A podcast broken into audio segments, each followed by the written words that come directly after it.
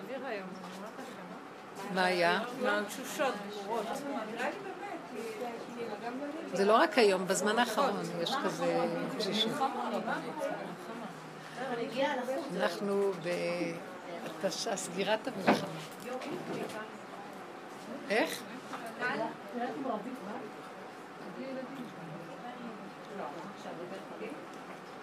לא, מאחורייך.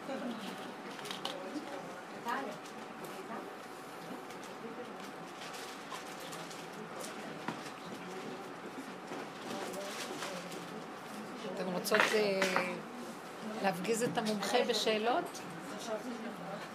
לפני אנחנו חייבות נתחיל בשאלות. עניין החתול ככה מתפשט בחריש, שמעתי על הלילות מהבתים של אנשים ובעליהם מוצאות להם יער. העניין של החתולה, רבנה. זה מתפשט, לקחנו את זה, אימצנו. חמודה. לשמוע קצת פה בגלל המזגן. יש שאלה בסוף? אולי נדבר, אולי תגיד, תשאלו שאלה כשאני אדע איפה אתן אוחזות. תדעו לכם, כל השבוע אני, מאז שאני אצלכם, כל הזמן בשיעורים וקבוצות ודינמיקה, ואני... אנחנו הכי משעממות. לא, חס וחלילה, אתן מהירות, מהירות. אני מאוד מעריכה את הקבוצה הזאת. תקשיבו, אני רוצה קבוצה, אני רוצה, אתם יודעים מה לאחרונה מת- מתקשרים אליי? אה, כל מיני, מאיפה אני אתחיל רגע? כל מיני טלפונים, נו, למה את לא, תבואי לפה, תבואי לפה, תבואי לפה, ואז אני אומרת, אה, אה, מישהי אמרה לי, את חייבת לבוא לתל אביב, תל אביב כולם ימימה, הם צריכים את, הד... את השלב הזה עכשיו. תבואי לתל אביב. אז uh, השבוע אחרי, עברתי דרך תל אביב, ואז מישהי אומרת לי, את רואה את הדגלים האלה? יש שם מצעד הגאווה. אז אמרתי לה, אז, אז, אז אמרתי לה, מגניב. אני כבר נהייתי חילונית. אמרתי לה, בואי נעשה עכשיו, ניקח אולם ונמלא אותו בכל מיני תל אביבים שיבואו. כולם. ונתחיל לדבר את הדרך של האמת. היא אמרה לי, ימלאו את האולמות. אמרתי להם, אני מוכנה לבוא רק אם זו כניסה כמו פרדס חנה, מהסגנון הזה. אז היא אמרת לי, כל תל אביב מלא פרדס חנה, ככה היא אמרה לי. כל תל אביב זה פרדס חנה היום. כל פרדס חנה זה תל אביב. אה, כן? אתם הייתם קודם אביב. היא אמרה לי, זה זה אנשים, זה אנשים שמאוד מתאימים לדרך ומתאימים לחשיבה הזאת, מתאימים לרצון לאמת ולהגיע לנקודות. אז אמרתי לה, וואי, אם אני אלך לשם, אני על המקום נהיית חילונית. אז אני מפחדת מזה. רציתי אה, להגיד משהו. אני זאת אומרת, הצטרפתי כאילו באמצע, ופחות או יותר הבנתי את הדרך, אבל כאילו, את יכולה כאילו להגיד את כל הת- הדברים בערך על... נכון, זה מאוד קשה. האמת שלאט לאט, אני, ש... אני מרגישה שאני מדברת, רב אושר אמר לי, תדברי מעצמך. אז אני מרגישה שאני מגיעה, שהדיבורים יוצאים לי מנקודות שמגיע, מגיעות, שאני מגיעה דרכם, שמגיעות אליי. כלומר, אני חווה שנגמרה העבודה שעשינו. עכשיו, היא לא נגמרה לגמרי, אבל כי יש דרגות שונות פה. ובין האנשים, וגם לי יש במשך היום רגעים שונים, שאני חוזרת עוד פעם על הכללים של העבודה. ואפשר לחזור עליהם, ואני הרבה פעמים בשיעורים חוזרת על הכללים. אבל בסך הכללי הרעיון הוא כזה שהמילה עבודה לא שייכת רק בעץ הדת, בתוכנית של עץ הדת. עץ הדת זה תוכנית החשיבה הטבעית, זו התוכנה שאנחנו חיים בה. שיש כן ויש לא, ויש מאבק בין השניים תמיד, וצריך לברר את הנקודה, עד שזה מגיע למקום שמצאנו את הנקודה ויותר, ויש מנוחה. נרגע לנו הנפש, ואחר כך חוזר חלילה. אז אנחנו כל הזמן לקחנו את המנגנון הזה ועבדנו איתו לפרק אותו, כי אנחנו קולטים שזה לא נגמר. החיים האלה לא נגמרים, כל הזמן יש מלחמות, כל הזמן, כל... זה דבר והיפוכו כל הזמן, וזה מעייף את הנפש. ההתבוננות התמידית בצורת החיים הטבעית, ולא להצדיק ולכסות, להאשים את השני, או ליפול בייאוש, אז לא גאווה ולא ייאוש, אלא התבוננות עצמית, אני מתחילה לזהות שכל התוכנה הזאת זה אני צריכה לעבוד עם עצמי. עם עצמי אז אני רואה, האינטראקציה עם השני מראה לי את עצמי, התכונות שלי, צורת החשיבה שלי עולה, צורת ההתנהגות, מידות עולות, אה, כל מיני תגובות, גירוי תגובה, אני רואה את עצמי. בדרך הטבע אנשים לא רוצים לחפש את עצמם. הם מצדיקים את התגובות שלהם כי גירו להם את העצבים, אז הם יצאו. והם יגידו, אתה עצבנת אותי, אני אצא.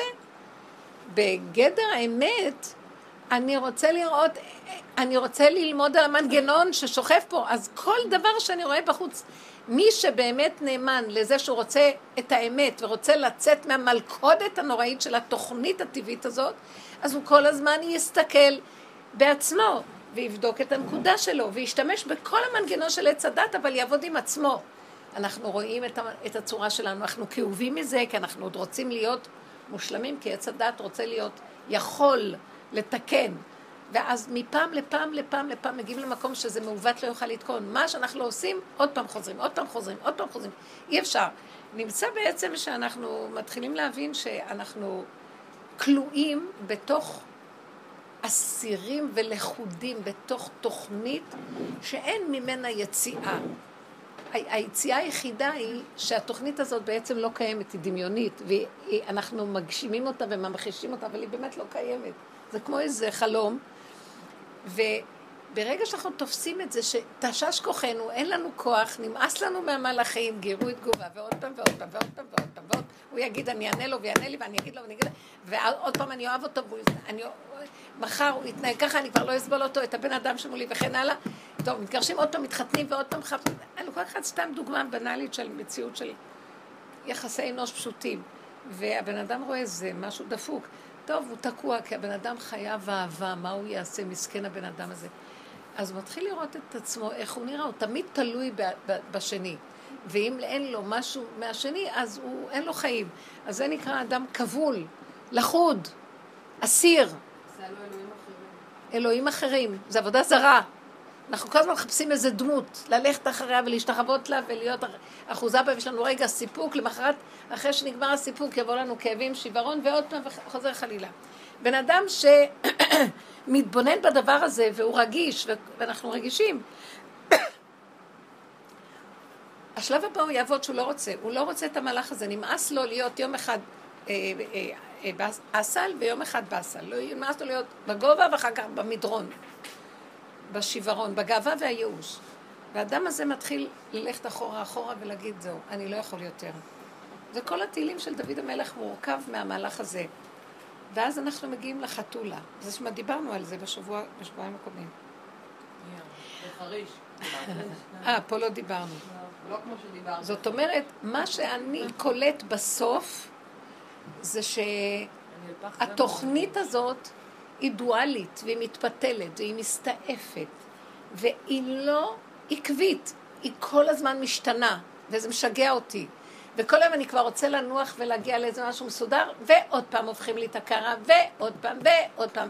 והבן אדם עומד כאוב, כי מונח לו בתוכנה של עץ הדעת שהוא רוצה להיות מושלם, כאשר באמת אף פעם אין לו שום שלמות, כי הוא תמיד חסר.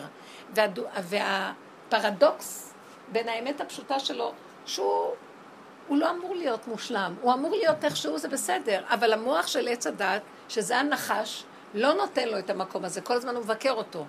אתה צריך להיות ככה, ואולי תהיה ככה, ועכשיו אתה עושה מה שהוא אומר לך, אז הוא אומר לך, לא ככה, היית צריך לעשות ככה.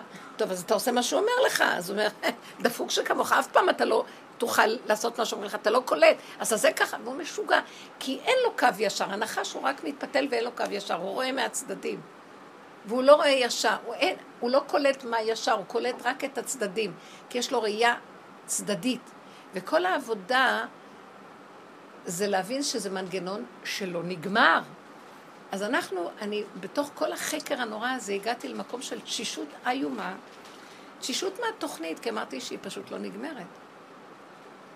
יסד ארץ על מכוניה בל תימות. אין, זה לא מתמוטט התוכנה הזאת. ואז השם נתן לי להתבונן ולראות מה יכול להרוס את כל המהלך הזה. הסתכלתי בגן החיות, ראיתי שהחתולה היא הדבר היחידי ש...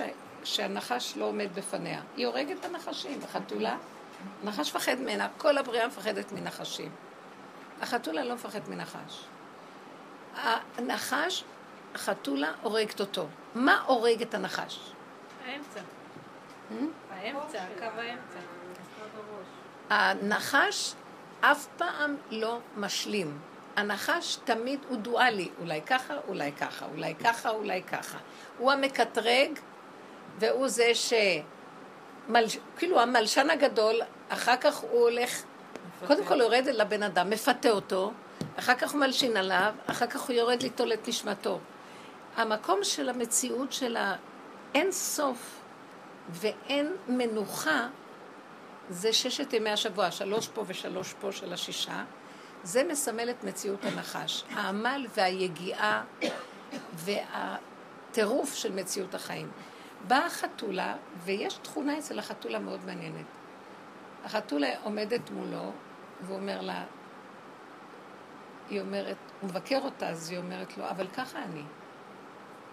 אז הוא אומר לה, זה לא בסדר, אז היא אומרת לו, אי אפשר משהו אחר, זהו זה. היא משלימה עם עצמה איך שהיא לגמרי. אין לה שום טיפת ספק שמה שהיא, זה בדיוק מה שהיא צריכה להיות. היא שלמה לגמרי עם המקום שלה. היא אפילו, הפוך. אמרתי, זה בדיוק, זה בדיוק איפה שאנחנו צריכים להיות. השלמה לגמרי, ילד קטן. הוא אומר לעצמו, תפסיק כבר להיות קטנוני, הוא רוצה משהו, צורח, מתפתל, משתגע, הוא יקבל את מה שהוא רוצה. המהלך הזה שהיא מקבלת את הכל איך שזה, הנחש לא יכול להחזיק במד. הוא לא מכיר כזאת שפה.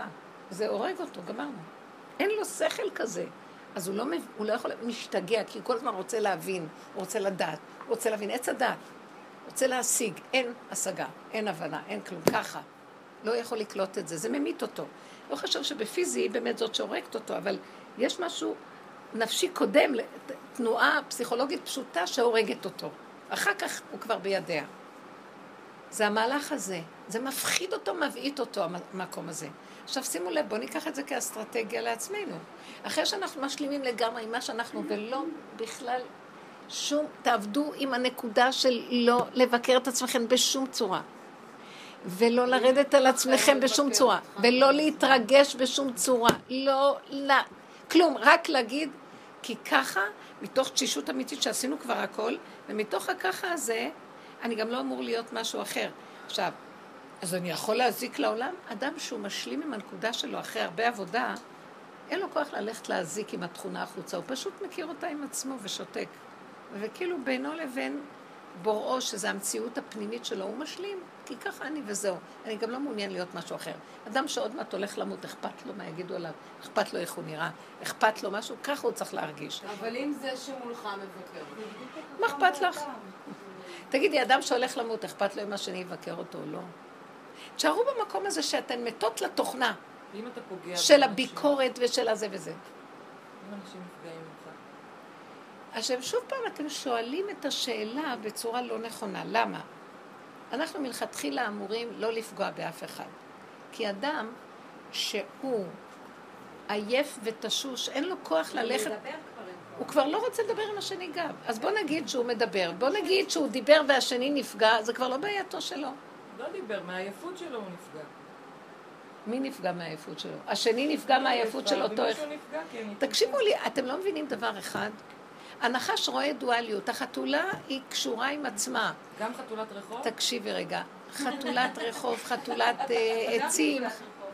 החתולה, השכן של החתולה אומר, נעלבתי ממך, היא לא מבינה מה הוא רוצה, כי היא קשורה עם עצמה ותו לא. תביני את הנקודה. גם אם אגיד לה, נעלבתי ממך, באמת לא, אני לא התכוונתי לפגוע, זה, אני לא התכוונתי, נקודה. זהו, שלום. לא מתווכחים, לא מתנצחים, לא רבים, לא מתנצלים. אבל רבנית, אנחנו נמצאים במערכות.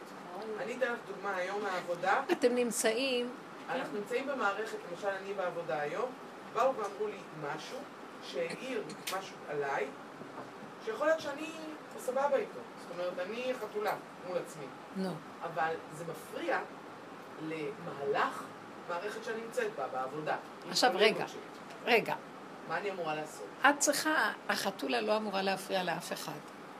החתולה צריכה שיהיה לה טוב ונעים עם עצמה. זה לא אומר שאם נעים לה, אז השני יסבול. אני לא מדברת על דרגה ש, שאת צריכה להתרחב על חמש לא אה, דרגות מפה וחמש מפה כדי שיהיה לך טוב. שימו לב, אנחנו מדברים אחרי הרבה עבודה של צמצום אחר צמצום, והבני אדם בתוך הנקודה של עצמם, מה, איזה, את יכולה לספר לי את הסיטואציה ממש? מה התכונה? מה אמרו? אה, אני פשוט מנסה לנקות את התוכן, להביא רק את הנקודה. אה, כשאני מביאה, זאת אומרת, אני רואה את העבודה שלי באופן מסוים, אוקיי? אני אתן את הדוגמה. אני עובדת ואני רואה את העבודה שלי כאחראית. אני אחראית על ילדים עם מוגבלויות, שכליות, לא משנה. את, את רואה את זה ככה או שזה התפקיד לא, שלך? זה התפקיד שלי. התפקיד שלך להיות אחראית. אחראית. על אני מה? רואה את האחריות, מה? על מה? באיזה שטח? על ילדים עם מוגבלויות שכליות. כן, אז את אחראית על מה? על התוכנית, את אחראית על הגוף, את אחראית על מה? אני אחראית על הכל, על, על, אה, על החיים שלהם, על, על הבריאות שלהם, על ההתנהלות שלהם, על היומיומיות שלהם, כן. על מי שמטפל כן. בהם, הכל באופן כללי. אני רואה את האחריות הזאת מאוד גבוה, זאת אומרת שאם ילד אה, יש לו איזה משהו, אני רוצה לברר עד הסוף כאילו היה הילד שלי. זאת אומרת שיש לי אחריות, ככה אני רואה אותה. במקרה שלי רגע, היום, מה, למה את רואה אותה ככה? מה התפקיד שלך? להיות אחראית עליהם. מה זה. מנהלת? לא, מנהלת, מנהלת את. המטפלים שלהם. על, על כל היומיום שלהם. הם, אה, את הצרכים שלהם, עשו קיבלו אוכל, הם בריאים, הכל אני אה, מלמעלה, אוקיי? שאני מנהלת את כל מי שנותן להם את השירות הזה. ושהם מקבלים את המקסימום שהם צריכים לקבל. ואני רואה את זה ככה, אם יש ילדים תחת אחריותי, הם יקבלו את המקסימום שאני יודעת, שאני יודעת שהתפקיד שלי. והיה שם איזה עניין, דווקא רפואי, עם אה, מישהי כמה פעמים, שאני, מה שנקרא, בשפת אה, היומיום, חפרתי לה. מה זה אומר? אני רציתי לדעת על איזושהי בריאות, על מהלכים בריא, של בריאות של הילדים, עד הסוף. זאת אומרת, הילד יש לו חום, אבל למה? ואיך טיפלת בזה? ומה עשית עם זה? זאת האחריות שלה, אבל אני אחראית על הילד. ולה היה מאוד קשה עם זה, כי אני כאילו גנבתי לה, או חקרתי את האחריות שלה. נהייתה שוטר. אני אגיד לא, לך, לא לכן. שאלתי אותך את השאלה הקודמת, האם יש לך תפקיד? האם חרגת מהתפקיד? לא, תקשיבי פירשתי רגע. אותו באופן אחר. לא חרגתי. בדיוק, זה מה שאמרתי, את חרגת, הכוונה. תפקיד, אתם יודעים מה את עושה? את יודעת. את צריכה לדאוג שיהיה להם אוכל, נכון? את צריכה לדאוג שיהיה להם בריאות. את צריכה לדאוג שהם יהיו בטיחותיים. כן. את צריכה לדאוג שיש להם שעות של שינה. עד כה לא ראיתי למה אני צריכה לאיים על מישהו אחר. עכשיו בוא נגיד, תקשיבי רגע, שיש עוד מישהי שעובדת בשטח איתך, ויש לה תפקידים לעשות. אז עכשיו ברגע שחלק מהתפקידים שקשורים לה לא נעשו טוב, את לא צריכה לבוא עם הרמה הרגשית שלך, צריכה לבוא עם רמה תפקודית. אני לא באתי ברמה רגשית, באתי ברמה אז מה. איים עליה? אני אסביר לך, כמו למשל האוכל, זו דוגמה מצוינת. תחשבי שאני אחראית על הילדים, ויש טבח שמכין להם אוכל, הוא הכין אוכל מבחינתו. אבל אני ראיתי את האוכל, והאוכל היה קר ומלוח ולא אכיל, ובאתי ואמרתי לו, כדימוי, עשית את האוכל, עשית את תפקידך, אבל האוכל לא, לא טוב. זה הסיטואציה. אז תראי, חשבה- תראי, תחשבי רגע. יש כזאת, אני אצייר את הציור, וזה חשוב שאנחנו מתעכבים פה. אה, אתה יודע, התפקיד שלך לבשל, אתה מבשל עשר.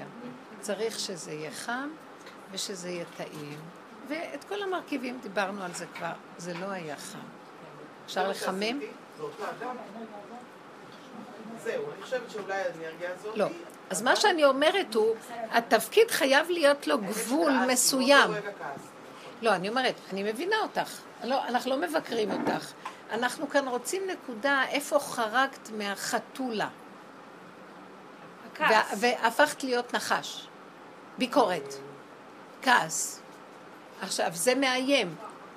זאת אומרת, המקום שלך היה צריך להיות, הייתה לי ביקורת. בהכנעה. כן, היה צריך, זה טוב שאת מבקרת, אבל הביקורת לא צריכה להיות רגשית, היא צריכה להיות תפקודית. את צריכה לדאוג שהאוכל יהיה חם. אפשר לדאוג. שהוא יהיה חם במילה, ואפשר להגיד גם בביקורת שהיא, שהיא, משלי, שהיא גורמת לשני להיות מאוים. עכשיו, ש- שאז השני מאוים, כשאני איימתי עליו, אז באמת זה לא פייר. זה כבר, מה שאמרתי לכם, אני הולכת לחמש מטר לאורך מדרגות פה וחמש פה להתפרס עם החיים של חתולה שלי. זה לא טוב. חתולה צריכה להיות, היא מדויקת. היא מדויקת עם מה שהיא עם עצמה. מבינה? עכשיו, מה שאת עם עצמך, כאילו לדעתי, את צריכה להיות אחראית, אבל לא מדי אכפתית. האכפתיות שלך הרגשית גלשה, זה אכפתיות תפקודית. תשימי לב להבדל, את מבינה? את אחראית שיהיה זה, שיהיה זה, שיהיה זה. ברגע שאת אחראית שיהיה זה... צריכה לשתות מים עכשיו. ברוך אתה. אז את אומרת הרבנית בלי שום אמוציה, בלי שום רגש. רב כאילו, אושר היה. נגד האמוציות. הוא אמר, זה הנחש. הכל תוסס. אני, שמתם לב, החתולה היא לא אמוציונלית, היא, היא, היא, היא, חושית. היא מתעגלת, היא איטית, היא שקולה, היא מדויקת, היא מכווננת. זהו, היא לא פוגעת באף אחד. אם את גולשת לתחום של החושים שלה, היא תפגע בך. את גלשת לתחום החושי שלו. וצריך רק להגיד לו תפקודית. האוכל קר, שיהיה חם, בוא נחמם אותו. פשוט. עכשיו, ואם הוא נפגע מהמקום הזה, אם אני לא באמת ייפגע. באתי חתולה, אוקיי? אז הוא לא יפגע. והבן אדם השני לקח את זה למקום אחר. זה לא אחריותי, לא יכול להיות שאם באת מהמקום הזה הוא ייפגע. באמת. מאה אחוז. זה דבר, הבריאה עובדת מאוד יפה. הבריאה, אין מלכות נוגעת בחברתה. אבל הבני אדם, בגלל שיש לנו קלקול בדעת, בדעות, והם התרחבו לנו, והם הולכים לכאן ולכאן, מסירים אותם, מסתעפים לנו, ויש להם פרשנויות ומשמעויות, זה משפיע על המידות. הגן חיות זז, כי המוח מסתכל על המידה, ומניע אותה כבר, היא שמת פנס על... עוררת אותה מרבצה. אז ברור שהוא יגיד, את מאיימת עליי. אז אם הוא אומר, את מאיימת עליי, אז יש משהו שאני צריכה לבדוק עם עצמי. אבל אם אני חיה בדיוק יותר, וזו העבודה שמביאה אותנו לדיוק, ואני חיה עם עצמי טוב, זאת אומרת, זה הגון, אני בהגינות מול העולם. אני טוב לי עם עצמי, אבל אני לא גולשת לתחום של השני. שימו לב לא- לאיזון שאני אומרת. אם השני מרגיז אותו שטוב לי, או שאני בעצם משחקת אותה שטוב לי מולו, זאת אומרת, הנקמנות. טוב לי, אני לא צריכה אותך, אתה לא רואה? זאת אומרת שאת לא טוב לך באמת עם עצמך. את הטוב שלך הוא ביחס אליו. אבל אני מדברת על טוב שטוב בנקודה. את לא אחוזה בכלום, מה אכפת לך מאף אחד? את דואגת, זה נקרא חתולה, את דואגת לגבול ולמידה שלה. זה דבר מאוד גדול. תדעו לכם, הילדים רואים את ההורים נחש. ההורים לא יודעים להיות חתולה מול הילד. זאת אומרת, ילד היה מכבד הורה אם ההורה היה יודע את הגבול שלו ולא היה חורג ממנו. גם אני בן אדם, גם אני צריך לאכול, גם לי יש זמן. סליחה, זה לא הזמן שלי לתת לכם עכשיו. פה יש הגינות, גם הילד היה הגון. ההורה, יש לו גדלות דמיונית, דמונית. אני צריך לתת לילד שלי, מסכן. אני, אוכלת ואני חיה שהוא צריך לאכול. הילדים בטח רואים את האמא אוכלת, אוכלים לה את האוכל. הם אכלו כבר חמש פעמים ואת שלהם יבואו לאכול עכשיו. אין להם רחמנות על אף אחד, אני גרמתי להם. כי אני נתתי להם את המקום הזה יותר מדי. אין לי ערך לנקודה שלי. זה מה שאמרתי, אין, תשלימו עם הנקודה שלכם. יבוא הנחש ויגיד, אבל אימא, את אכזרית, את צריכה לתת לילדים שלך קודם. לא, הם כבר אכלו, עכשיו אני. גם הרבה פעמים, קודם שהאימא תאכל ואחר כך תיתן לילדים, זה הכי טוב לילדים. כי אז היא רגועה ויכולה לתת להם בנחת. אז כל הטענה שהוא בא לבקר ולהגיד, זה להוציא אותה מהמקום של הדיוק עם עצמה. החושים הפשוטים של הקיום. וזה דבר שבגלל זה הילדים גדלים לא מאוזנים בכלל. במערכת שלנו זה מערכת של איסורי מצפון, של רצון להיות מושלמים, של ביקורת עצמית תדירה, שאני לא, פה אני עוד מעט אהיה במדרגה יותר טובה, כי צריכים לקחת קורס כזה וכזה וכזה, ולהיות יותר מזה ועוד מעט וזה, והילדים רוכבים על זה, והם ממורמרים, והם שולטים עלינו, והם מתנהגים לא טוב. כי אנחנו גורמים את זה. הרבנית אומרת שאין יותר עבודה. נגמרה העבודה. נגמרה עבודה זה החתולה. החתולה לא צריכה לעבוד, הכל מדויק. הטבע עובד יפה המידות- עם הנקודה של עצמו. הוא לא צריך את הבחוץ. אז עבודת הנפש במידות היא בעצם ההסכמה והקבלה של... בסוף. קודם כל הנקודה של היחידה שלי, אני מעריך אותה, מכבד אותה, קשוב אליה, נותן לה את הצרכים שלה, וכל דבר שיבוא ויבקר, זה לא קשור אליי. זה גאולה? זה לא הגאולה. זה המצע הכי גדול לגאולה. למה? כי זה הסוף של עץ הדת. זה המוות של עץ הדת. והגאולה היא כשנגמר עץ הדת, נגמרת העבודה. עץ הדת זה כמו ששת ימי השבוע, וגאולה זה השבת. נגמרה העבודה. כי אם אדם מקבל את עצמו לגמרי, והוא לא שואף יותר לכלום, ואיך שזה ככה זה טוב, ולא מעניין אותו אם יהיה ככה או יהיה ככה, ואין לו מטלה לרוץ לכאן או לכאן, רק מה יהיה? המהות מתגלה, לא הישות. כל עץ הדת זה הישות, והחתולה זה הסוף של הישות. חושים זה הסוף של הישות. פתאום מתגלה מהות. מה זה המהות? זה הוויה. אין לה זמן, אין לה מקום, הכל בסדר, לא משעמם שם. זה לא הפך מעץ הדעת. היישוב, תצאי מהיישוב הזה מדבר שממה, כי יש יישוב ויש מדבר בעץ הדעת. לא, זה לא דברים הפכים, זה חיות אנרגטית קבועה של נשימה, של חיות, וזה טוב. זה הגאולה, שלא אכפת לך מה קורה, לא מעניין אותך כלום. מה שאת צריכה מגיע עד אלייך, אין מאמץ ואין עמל ואין יגיעה.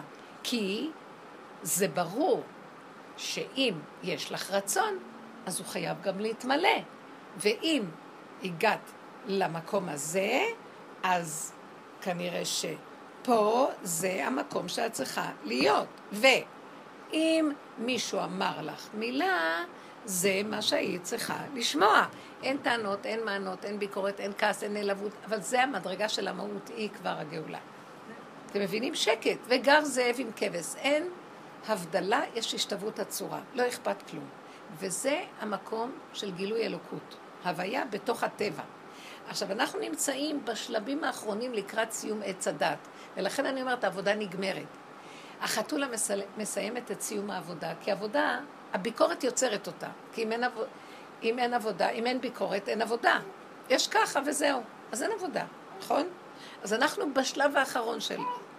אתם קולטות מה אני אומרת? או, או האנושות. איך? הקבוצה הזאת או האנושות בסוף? אני רוצה להגיד לכם שהקבוצה הזאת זה האנושות.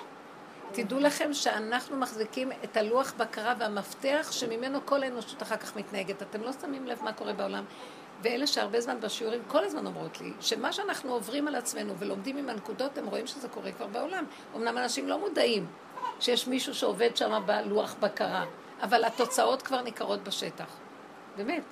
הרבה אנשים כבר עייפים, לא רוצים לבקר, אין להם כוח, לא נורא ככה. נכון שזה בא בלי מודעות של עבודה, אז אה, בלי בחירה ובלי עבודה, אז זה כאילו בחינם. יגיעו ימים אשר אין בהם חפץ. תבוא השבת, אבל לא טרחת להכין לשבת, אז מה תאכל בשבת? אבל אלה שטרחו, אז זה לא חשוב, העיקר שהעולם אה, ייגאל, ויש קבוצה שאחראית להכניס את האפשרות שהעולם ייגאל בפועל, כי הם נתנו את עצמם לקורבן לדבר הזה. כי זה קורבן לעבוד ככה. למה עץ הדת לא רוצה? העליבו אותי, אני אצא על השני, מה פתאום שאני אתאפק? מה פתאום שאני אסתכל שזה אני ולא הוא? בדרך הטבע אני כל הזמן מצדיק שאני בסדר והשני לא, ויש לי על מה לסמוך גם. אבל אני מחפש אמת. אמת שההצדקה הזאת לא תועיל לי, כי היום אני מצדיקה, מחר אני אאשים את השני.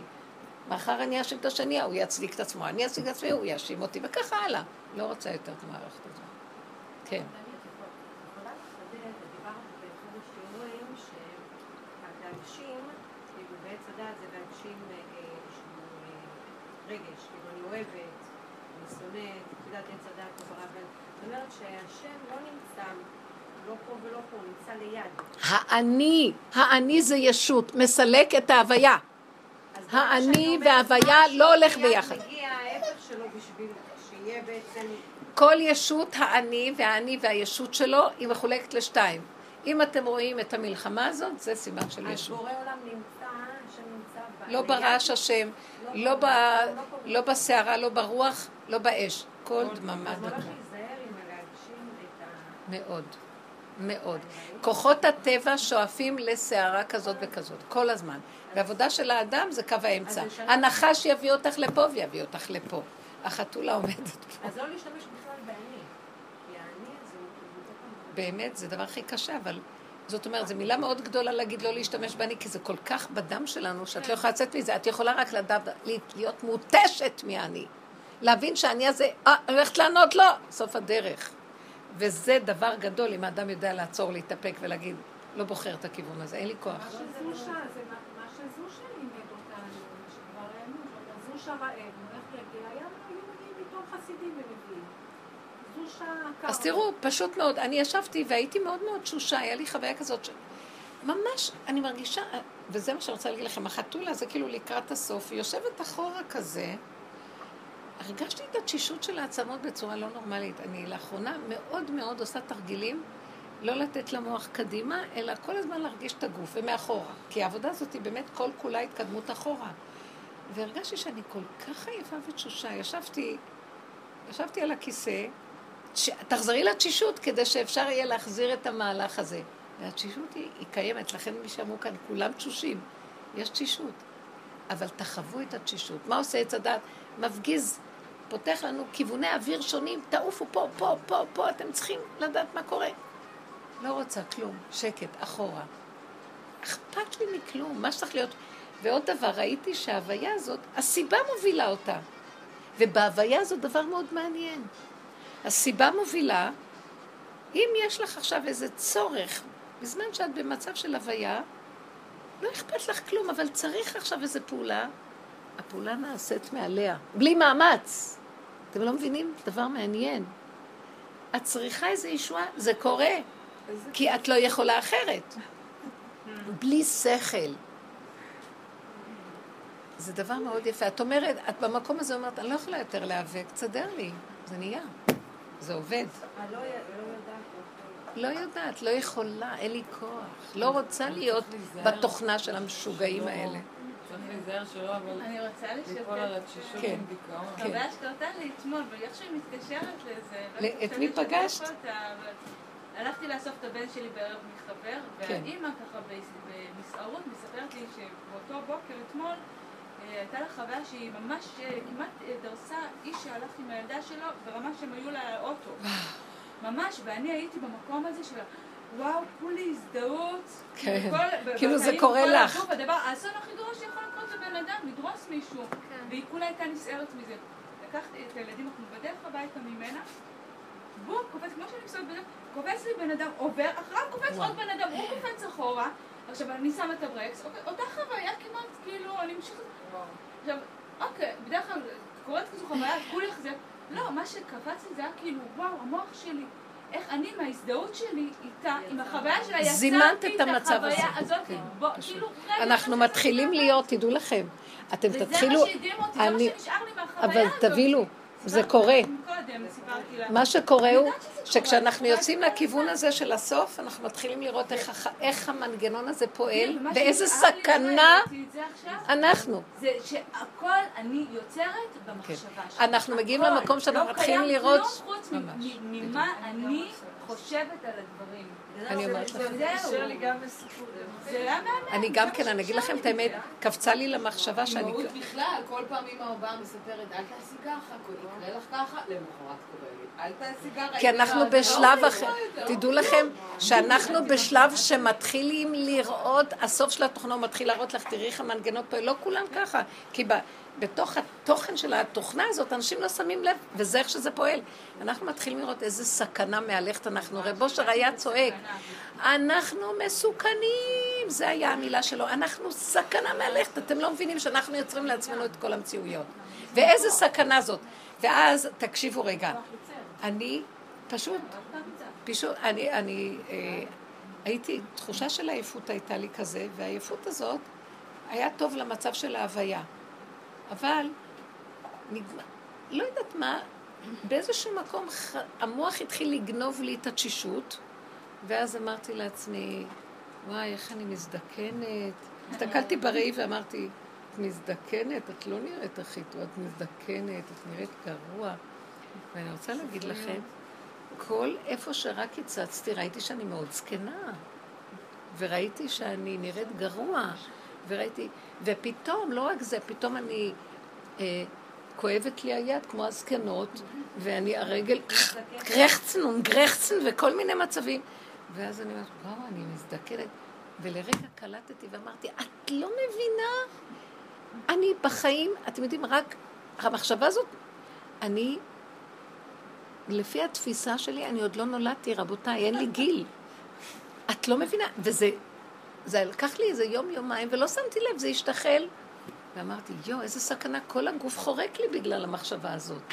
ואיך נבהלתי ממנה?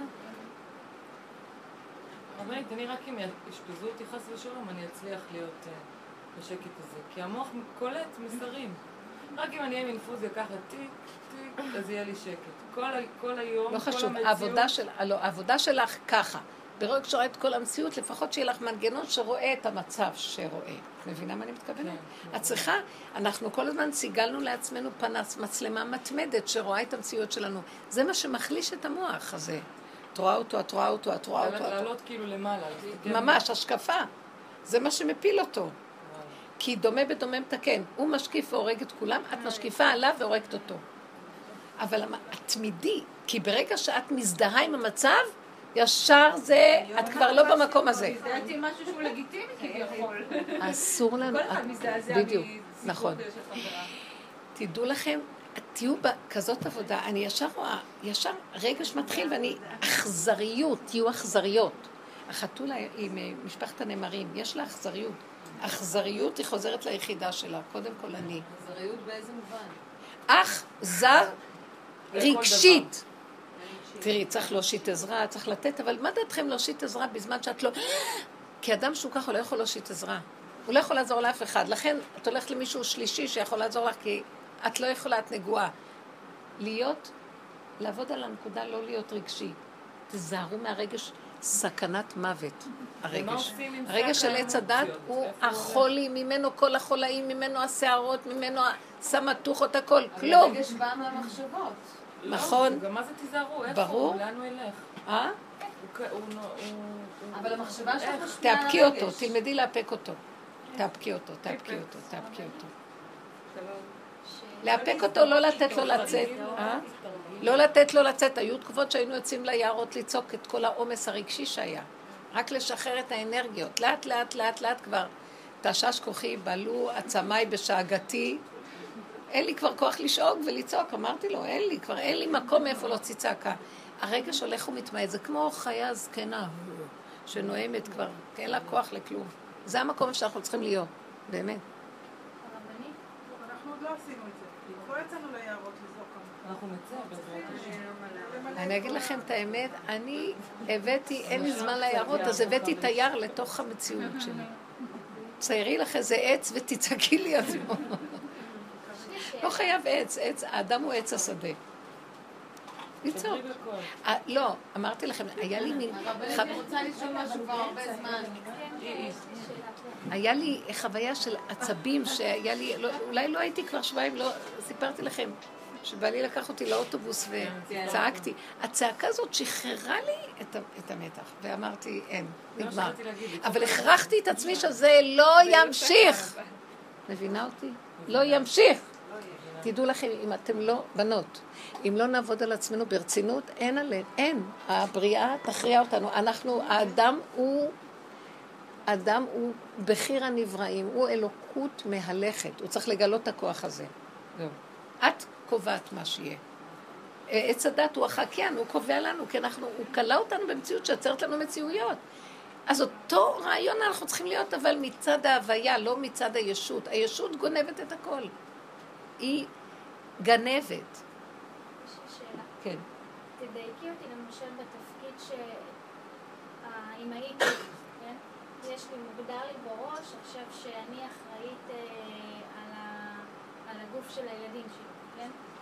אני אתן לך דוגמה, היום הילד שנפצע בברך, פצע כזה פתוח, והתלכלך לו וזה, ואני ישר טוב, צריך להיות שלא יזדהם, ו- והילד שלי הוא היסטרי ממש, אז על היוד הזה בפצע גמר לי את האחר הצהריים, והיה במאבקים, עכשיו אני גם תופנית, אז עשיתי את זה בסוג בכוח, והיה בלאגן, וסיימתי את היום הזה תשושה, ועייפה. רגשי, הכל רגשי. כן, עכשיו ברור לי שזה ממש רחוק מהחתולה, וזה כבר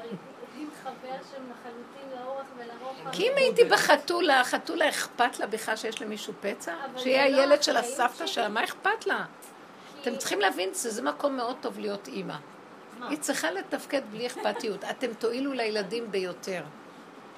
השם נותן אכפתיות, מתיקות של שייכות רגשית לרגע.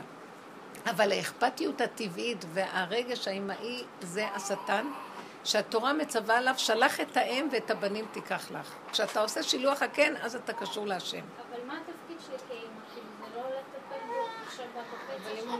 האימא קודם כל צריכה להיות חתולה. זאת אומרת, היא צריכה קודם כל להיות... יש לה ילדה של עצמה. צריכה להיות קשורה לאותה ילדה, וחוץ מזה נלווה לה גם תפקיד. זאת אומרת, במהות היא קשובה ליחידה, כאשר חוץ מזה יש לה גם תפקיד. כי באמת האדם מורכב, הוא יכול להכיל יותר משני דברים בבת אחת. לא נורא. אבל כאשר זה נהנה וזה לא חסר.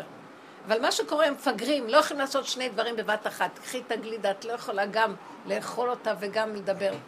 תוקעת אותה באוזן כדי, כי את מרוכזת בדיבור. הבני אדם לא, אין להם קואורדינציה. זה, זה חלק מהחוסר אינטליגנציה הרגשית המפותחת שצריך להיות לנו. מה שלבשה בבוקר, לבשה בהם, מסתובבת מפה, נקבה תסובב גבר. אז מה שראית כאן, הילד היה לו משהו, וכל אחר הצהריים הלך לאיבוד. למה הילד הק- הקטן הזה היסטרי? כי את היסטרית גם. ככה נראה לי, כולנו ככה. לא, אז איך מסבירה שיש ילד אחד כזה, גם את ילד אחד, מאוד מזדהה, שאי אפשר לטפל בה. לא מוכנה שיגעו בה, לא עם היום. יש לך את כל החלקים האלה, תחפשי אותם בתוכך. לא יש בתוכך את החלקים האלה, אני ראיתי כל מה שיש אצל הילדים, יש אצלי, ראיתי את זה, בדרגות שונות של, אה, הם כאילו ממחישים לי את התכונות, אבל יש את הכל בתוכי, כי אני הבסיס שלהם. אני או בעלי, זה לא חשוב. אז המקום שלי לראות ככה, שהילד הזה לא רגוע. גם אני לא רגוע, אני משדרת חוסר רגעות, ובאמת אחד מדליק את השני. ה- לי, לי, הייתה תקופה שהייתי ככה, אני רק כשהייתי שומעת היסטריה של ילד, זה כל כך היה מדליק לי את העצבנות, שזה היה גורם לי להגיד לו, הייתי כל כך עצבנית, לא על מה, על, על זה שהוא עצבני. שהייתי אומרת לו, ברמה הזאת אני לא ניגשת אליך. זאת אומרת, בגלל שעצבנת אותי, עכשיו, אפילו שיהיה הכי מוצדק, אני לא, אני לא ניגשת אליך. לא יכולתי, היה לי נקודה שסירב לטפל בו כאשר הוא מסעיר אותי לחינם. עכשיו, זאת עבודה שלי לא לסעור, אבל ברור שאני עובדת על זה, אבל הייתי אומרת לו, אתה רוצה שאני אטפל בך? זה התנאי, כאילו, מבחינה חינוכית, להעמיד לו את הנקודה. אני לא אגש אליך ברמה הזאת. אבל אני... לא אכפת לי. אני לא יכולה ככה לעבוד. הוא חייב לעבוד על עצמו, להרגיע את הסערה שלו. כל... ככל שאתן קשורות עם הנקודה, אתם תגדלו את הילדים עם אחריות לטפל בעצמם. הם נזרקים עלינו לגמרי, כי אנחנו גורמים להם את זה. אנחנו מאפשרים שאנחנו האל הכל יכול. שקר וכזב. הילדים לא יודעים לה, להתמודד עם כלום, כי אנחנו כל יכול. אותו דבר גם הגברים. האישה עושה את הכל היום, והגברים הם פשוט לא מתפקדים. גם בפרנסות, כי האישה גם את זה לקחה לה, הכל. ויותר ויותר יש רפיון מאוד גדול בצד הזה. אז צריכים לדעת לעבוד עם הנקודה, שיהיה הגינות. למה אני לא בן אדם שאתה צורח ככה? שב עם הדם שלך ועם הלכלוך שלך, לא אכפת לי. עד כדי ככה צריכה להיות. תדעו לכם, זה חינוך טוב. זה נראה אכזרי, אבל זה חינוך נכון. הילד ילמד להתאפק. כן, הרחמנות העצמית שלו, כי את מרחמת עליו. זו רחמנות לא נכונה. אז זה נקודות של הטבע, שמעת? זה נקודות הטבע שאנחנו כולאים בעצמנו ומתאפקים לא לתת להם לצאת, כי אנחנו מפרנסים אותם, אז הם צומחים וגודלים. לא, לאפק ולא לתת. לא לתת את כוחות הטבע לצאת, לאפק אותם, כן. אז מה זה שאומרים לתת המון חום ואהבה? מי אומר? את זה? לא את זה. זה בדיוק מה שהרס את כל... זה מה שהרס. הם נושרים בגלל ילדים. בגלל ש... אני אגיד לכם מה, בגלל שאת לא נותנת לעצמך חום ואהבה, בגלל זה זה קורה.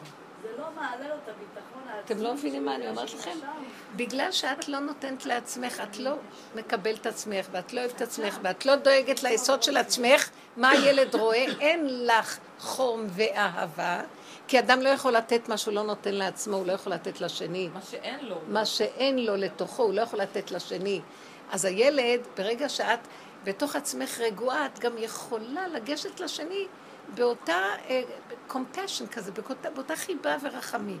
את לא יכולה לבוא אליו מתוך הכלום שלך, מרירות. מהמרירות. לא, אני אומרת, יש ילד עכשיו קיבל מכה, יורד לו דם, כמו שהיא אמרה, יש ילדים שהם היסטריים. רואים את הדם, זהו, חושבים שכל אדם יצא להם מהגוף נגמר הדם. יש כאלה. נכון. אז מה, אז הוא היסטרי, אמא תראי, יש לי דם, יש לי דם, יש לי דם. כל הילדים שלי ככה, מגיל קטן, מתישהו זה מפסיק. אז מה אני אגיד לו, כאילו, אתה היסטרי? עזוב אותי, עכשיו אני לא. עכשיו אני בעניינים שלי, לא ניגשת אליך? לא, לא אומרים לו בהתחלה אתה היסטרי. אני אגיד לכם, זה לא אומרים לו אתה היסטרי בהתחלה. כשזה כבר עבר את כל הגבולות. אבל את מתחילה, ואת אומרת, קודם כל, דבר ראשון, הכלל בכל הדברים האלה זה לשחרר את, ה, את הבהלה והסערה, לענות לו ברכות, כאילו אין שום דבר. הכל בסדר, מותק, אל תדאג. ברור, אבל את אומרת... תראו איך, אה, תראו איך פסיכיאטרים עובדים. ראית איך פסיכיאטרים לא עובדים? להגיד שום דבר. אה? כן קרה לו משהו. איך? אנשים אה, טיפוליים באים ואומרים, האמירה הזאת של שום לא קרה כלום, היא לא נכונה. היא לא. אמרה את זה, אבל... תראי, אם את נותנת לזה פירוש שלא קרה כלום, הילד יירגע ולא קרה כלום. תתני לו פירוש שקרה משהו, קרה משהו. אני אומרת לכם, מההתחלה.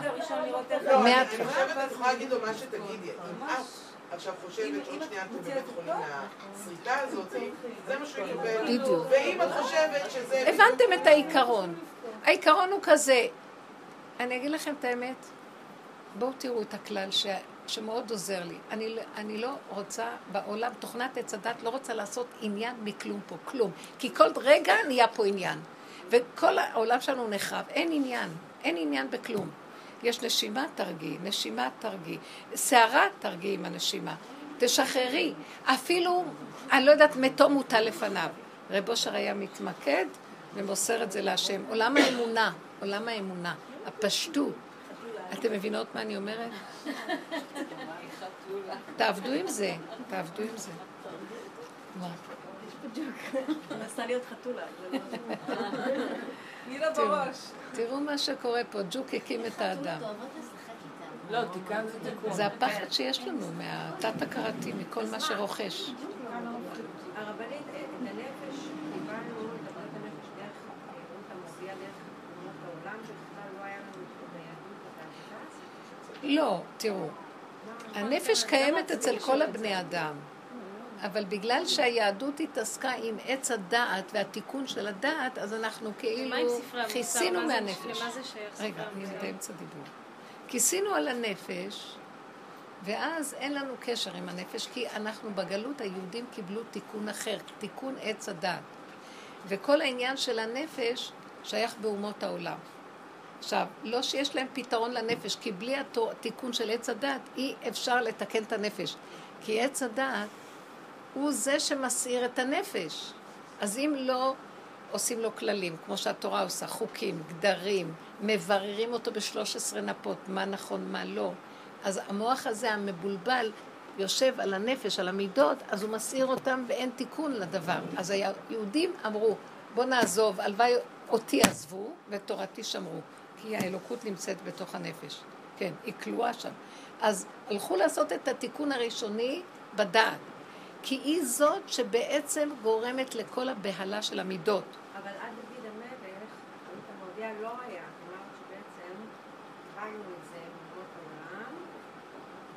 מה זאת אומרת קיבלנו את זה? המלכות, גל... לא לא, לא. המלכות גלתה לאומות העולם. גם כתוב, אלו המלכים אשר מלכו באדום בטרם לוך מלך בישראל, פרשת וישלח, והכתוב מונה את כל המלכים שחי, מתו ומלכו, מתו ומלכו, בסוף יש הדר המלך השמיני. ואומרים שהוא בעצם מסמל את דוד המלך. ובעצם בספרי קבלה, בעץ חיים ובזוהר, עם ישראל בא מהמלכים. זאת אומרת, השורש של עם ישראל זה אומות העולם. כי המלכים האלה באו מאומות העולם. אלו המלכים אשר מלכו באדום בטרם לא מלך בישראל, נכון? אז זאת אומרת שרק בסוף אומרים לנו על המלך השמיני שהוא בעצם מהאדום, אבל הוא התחלה של המלכות בישראל, שזה דוד המלך. זאת אומרת ששורש המלכים זה אדום. שורש המלכים זה הגויים. הבנת? לא? והמלכות זה ספירה אחרת. המלכות זה, זה סוד מאוד עמוק, אני לא רוצה להיכנס בזה עכשיו, שלא תשווי שזה הגויים. השורש של האומות, שורש האומות זה היהדות. כי מאיפה באו אבותינו? מטרח. מאיפה באנו? מהאומות. אנחנו בשורש שלנו מהאומות. גם בשורש הקבלה העליונים, אנחנו, הנשמות שלנו באו מהמלכים שמלכו בטרם לוך מלך בישראל. אני לא נכנסת בזה, זה סוד מאוד עמוק. אבל המלכות האמיתית, שורשה, כתוב שהראשונים שעלו במחשבה קודשה ברכו ישראל ואורייתא חד. אבל הישראל הזה שהיה אז, זה היה האדם הראשון, שזה היה מלך של כל האומות. הוא היה אבי כל האומות. הוא היה הגוי הראשון, או היהודי הראשון. מבינה? ואחר כך שהאומות ירדו, והתחיל להיות הקלקול עולמות התוהו, אז המונה, הכתוב מונה המלכים אשר מלכו באדום. כי המלכות התקלקלה. לא חשוב, זה דרגות אחרות. אבל הכוח הזה של הנפש והתיקון של הנפש, זאת אומרת בסוף יבוא מאומות העולם. כי עם ישראל מטפל בתיקון של הדעת. עכשיו, העבודה הזאת היא לא קשורה להלכה, אתם רואות? היא לא קשורה לחומרים תורניים, היא קשורה למידות. אמנם זאת התורה העליונה, המידות. כי כתבו בחז"ל, חז"ל אומרים, אם אלמלא מעשה העגל, אם היינו מקבלים את התורה הראשונה, אז היינו לומדים צניעות מחתול. היינו לומדים אה, אה, זריזות מנמלה. היינו לומדים מהטבע את המציאות של המידות. והמידות זה השורש של התורה. עכשיו, עץ הדת התיישב באמצע וקלקל את המידות. וחסך את האור של התורה באמת. אז הכל זה כאילו תורה, זה הכל בלגן. והחכמים מבררים, וגם עם הבירורים, רק המידות יתקנו בסוף את הכל, כי זה מחזיר אותנו לשורשים הראשונים של התורה, של הלוחות הראשונים, תורת המידות. אמרו חכמים, מה שאברהם אבינו, יצחק ויעקב למדו בבית שם ועבר, תורה, נכון? 14 שנה יעקב אבינו למד שם תורה. מה הם למדו? עוד לא ניתנה תורה. אז כתוב שהם למדו מסכת מידות. זאת התורה שאנחנו מדברים עליה, על הטבע והעולמות ושבירת העולמות. זה גם מידות בית המקדש. מסכת מידות זה מסכת של מידות בית המקדש. כל המידות וזה, אבל המידות של בית המקדש מסמלות את הטבע של האדם. זה דרגות מאוד עמוקות של בניית המציאות, של מהו האדם, ממה הוא בנוי. אתם מבינים? קודש הקודשים הוא המקום הכי, הכי, שהוא סוף סוף הטבע, סוף, סוף המהות של האדם והטבע, והוא היסוד של ההוויה. זה הקודש קודשים, הוא החלק הכי נמוך בעצם. שיר השירים אשר לשלמה כולו נקרא קודש קודשים, נכון? כי רבי עקיבא, היו החכמים רצו להוציא אותו מהכתובים, כי יש שם כל מיני דימויים של אהבה ואיש ואישה, והם רצו להוציא את זה, מה... אז בא רבי עקיבא ואמר, אם כל הכתובים קודש, שיר השיר הם קודש קודשים. דווקא הדימויים האלה, חדר המיטות אשר בבית השם, כן? אז זה דברים שמסמלים את המדרגות. זאת אומרת, היסוד של הנפש, התוואים היסודיים, הפשוטים, איך שהם נקיים, הם השורשים של התורה העליונה. וזה קשה להבין את זה.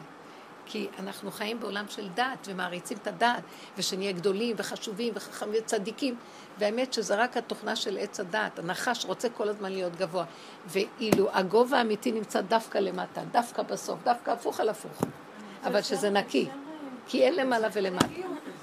אה? חייב שזה ישתלשל את הנקיות. כן. אפשר לעשות את העבודה הזו שהדרגה הראשונה שלה הלכה וכל זה עדיין לא מבוססת לגמרי, או... בוודאי, היום כבר אין זמן לכל זה. היום כבר הנשמות באות, אה, שימו לב, אין כבר אפילו כוח. גם החוזרים בתשובה שחוזרים היום לא רוצים לשבת בישיבות, לא רוצים כוללים וזה, הם עובדים את השם. המון אנשים חילונים כבר פעם היו חוזרים בתשובה, היו נכנסים לישיבות וכוללים מיוחדים שבנו להם. היום תישאר איך שאתה. אפילו בלי כיפה. וכולם מתים על השם. אנשים מדברים אמונה. כי יורד אור של אמונה, זה כבר לא קשור. זה כבר הלוחות הראשונים מתחילים להופיע. תראו, זו זכות מאוד, מאוד גדולה, תורת עץ הדת והתיקון בדת. זה מאוד מאוד. זה כאילו, אתם קלקלתם, תתקנו את מה שקלקלתם. יבוא דור שיגיד, לא יכולים כבר לתקן. אתם מבינים? אבל עדיין יש עבודה שם, זאת אומרת, גם אם אני לא שם, אני... תראי, קצת יש, כמו שהיא אומרת, תתאפקי קצת. הוא יענה לך, אל תעני לו. את- הוא יגיד לך, אבל את מפריעה לי, את לא צריכה עכשיו לרדת עליו, למה הוא אומר לך? כי את לא מפריעה לו, אז תגידי, זה קשור אליו. אני לא צריכה להגיב. אני צריכה לבדוק את עצמי לראות אם לא חרגתי מהנקודה, ולא צריך להגיב לכל אחד, שיגיד. אל תגיבו. תדעו לכם, אני ראיתי שאתם, בגלל שאין את האיפוק של התורה, ש, שנפרצה התורה, בעלי תשובה פרצו את הגדר הזה, זאת אומרת, ההורים וכן הלאה, אז חסר הגדרים של הגבול, לא להגיב. אתם מגיבים מהר, אני שמתי לב, אתם מאוד מגיבים. אתם, גם אני, אנחנו מגיבים, בסדר? ואנחנו צריכים לדעת להתאפק, לא להגיב. ללמוד לא להגיב, ואז את יכולה לעשות עבודה בפנים. אפשר לשמור את זה בתור. התחלה, להגיד לה באוטו, נאמר לצעוק באוטו את זה. נכון, לשחרר את, המקום שכבר התרגלתי להשפריץ, לשחרר את האיפוק הזה בצורה שאף אחד לא ייפגע ולא ישמע ואת משחררת, ושזה לא יצא החוצה, זה מאוד חשוב. את מאבדת את היהלום. לא אכפת לי בגלל שלא תפגעי בשני. את מאבדת את האנרגיה הנכונה שאת איתה עובדת. אל תגיבו. גם עם הילדים יש מדי תגובה. אתם רואים ילד עושה ככה, כבר אתם מגיבים. אני נכנסתי לב- לבית והאימא הייתה עם הילד, אין רגע שהיא לא העירה לילד אחר. חמש דקות הייתי שם. זה היה ממש לא נורמלי. תתני להם, וגם אין סבלנות. אז הם מתעסקים ביניהם ורבים, תנו להם לריב. הם יגמרו את זה. את מתערבת, הדלקת שמן במדורה. עכשיו זה יימשך יותר זמן. ולא יודעים לדעת, לא להגיב, לא להגיב. אני רוצה לספר סיפור שקרה לי שנורא מתקשר לי למה שלמדתי פה בדרך. אני נוסעת לים, אה, אני נוסעת פה. ואז נוסע קדימה אה, רחוב אופניים. ומשמאלי, אה, אני נעמדת ברמזור, משמאלי יש אוטובוס. רוכב האופניים מסתובב לכיוון הזה של האוטובוס. מתחיל, עכשיו אני רואה את זה כמו בסרט הילם. מתחיל לצעוק עליו וזה, ופו, וזה. אז אני ככה מדמיינת שהוא מקלל קללות וזה, וזהו, אז אמרתי, טוב, כנראה האוטובוס עשה לו משהו. כנראה הוא, הוא, הוא חתך אותו, מה, ואז הוא כועס עליו. הוא ממשיך לקלל ולקלל, לירוק ופו וזה. טוב, ואני ככה מנסה לפרש את הסיטואציה, ואחר כך הרוכב אופניים הזה פונה בכלל לכביש המהיר, ורוצה לעשות אותו סיפור למכוניות. זה, ופה, ופה, וזה. טוב, אמרתי, טוב, אז מה זה, המשוגע הזה, מה הוא מספר לי? ואז אמרתי, וואלה, כמו שהרבנית אומרת, אין- כלום, כאילו, היא- כאילו, אני בדיוק אותו דבר. אנחנו כועסת- משוגעים. כן, אני כועסת. אני כועסת על- ההוא, על הזה, אבל אין כלום, אז זה בדיוק כמו ההוא שכועס על המכוניות. אני אומרת לכם, אם היו לנו מראות שמראות לנו את... היינו מתגלגלים מצחוק. ואז, אני מגיעה לים, ואז אני מגיעה לים וצועדת בים, ואז פתאום אני רואה שם מישהו יצר משהו, כמו מבנה כזה, עגול כזה, והכל סלעים, סלעים, סלעים, ואני אומרת, וואו, מעניין, זה נורא יפה כזה, כאלה מין אבנים, אבנים, אבנים, ואז אני מסתכלת ואני פתאום רואה דמות באמצע, אז מישהו שם שם חייל קטן, חייל עם רובה. עכשיו, אין כלום מסביב. כאילו חייל עם הרובה כזה, וזה, ואין כלום. זה היה בדיוק כמו שראיתי עם ה... איזה יפה. ואז אמרתי לעצמי, וואו, כאילו, זה... זה- מסכן הבן אדם הזה שעשה את זה. תראו עכשיו את ה... תראו את הפסיכולוגיה שלו, איפה הוא נמצא בנפשו. הוא חייב לסדר מנגנון ו... איזה מסכנים אנחנו. אנחנו לכודים, אנחנו שבויים, אנחנו בבית משוגעים, ואין כלום. ואחד, התוכנה היא מסכסכת ומסבכת אותנו, ואין כלום, ולא יוצאים מהפלונטר, טוק, טוק, טוק, טוק, נהיה סבך, קורי עכביש. לכי כלום, תצאי, ואין. כלום. בשנייה את עושה, והתבוננת על מקומו ואיננו. אתם יודעים מה אני רואה? במהות, אני אומרת לכם, זו חוויה, ואתם תגיעו לזה, ברור לי. אם הולכים בדרך הזאת, אז אנחנו, דבר אחד, זה לא חשוב, איש את רעהו יעזור. כשהייתי בהוויה הזאת, אחר כך ראיתי בפירוש, הסיבה מובילה, ואם הסיבה באה ואת רוצה משהו, תגידי. רק תגידי ואל תחשבי, זה יבוא. תדעי שאת צריכה משהו, ברור שזה יהיה שייך. חפצו קשורה ביכולתו. המהות זה האלוקות שבאדם. זה, אם הוא רוצה משהו, מיד הוא גם מסיק, זה גם בא, עסקת חבילה. זה בא ביחד. אבל המוח לא נותן, מה? באמת, את יודעת כמה צריכה לעשות עכשיו כדי להשיג את זה, תרוצי לפה, ואז הוא אומר, לא, אם לא תעשי ככה, זה מתחיל להסתבך, נגמר העסק. פשוט, לא לתת מוח. איזה עבודה זאת? המוח מסוכן, זה בדיוק מה שהיא. את, אנחנו עושים לעצמנו את הבלגן. בא משהו, בא לך רצון, הוא כבר בא. אתמול מישהי אמרה לי, כן, אתמול ברחובות הייתה, היה שיעור. אני לא יכולה, היא אומרת לי, אני, היא תיארה סיטואציה שהיא לא יכולה יותר לגור בשכונה איפה שהיא גרה. איך שהיא יוצאת, העבריינים עומדים שם וזה, היא לא יכולה לעבור לזה, אני לא יכולה, תביני אותי, אני במצוקה, אני לא מבינה למה אנחנו לא מצליחים לצאת משם, למה אנחנו. ותביני אותי, והתחילה להצטדק למה היא צריכה דירה וזה. ואני עוצרת ואומרת לה, הכל מיותר. לא צריך להצטדק, את צריכה דירה. ואם יש לך כזה רצון, אז למה את עוד לא מקבלת? כי את לא, את מטילה ספק בצרכים שלך, ואת מצ... עצם ההצטדקות מראה לי. תביני אותי, אי אפשר לעבור שם ביניהם. אני לא שאלתי אותה כלום, היא פשוט מצטדקת עם עצמה. למה? אתם לא מבינים, הייתה לי סבתא שיכלה לחיות 300 שנה. אני הולכת בעקבותיה. כל פעם שהייתי באה לבקר אותה בגיל 97, היא הייתה צלולה, עיניים בוהקות. היא לא היו לה קמטים, אישה מדהימה. אבל מה? כל פעם שהייתי באה לבקר אותה, הייתה אומרת לי, את רואה ביתי? ככה הייתה מה אני אעשה שעוד לא מתתי? היא הייתה מתנצלת למה היא חיה ומנסה להסביר למה היא עוד חיה, כי בעצם לא הייתה כבר צריכה לחיות, היא בת 97, וזה מה שהרג אותה. כי היא יכלה לחיות, לא היה לה כלום. הייתה שותה אה, תה עם שבע כפיות סוכר, והלחם הכי לבן והשמנת הכי שמנת. ועושה הליכה, ואני לא מבינה, בן אדם בגיל כזה, צלולה, היא הייתה קוראת לי את המחשבות. אבל היה לה דבר שגרם לה לזה. הייתה צריכה, היא כל הזמן, לא היה לה נעים כשהיו באים לבקר אותה שהיא עוד חיה. איך כזאת מבוגרת והיא עוד חיה? זה גמר עליה.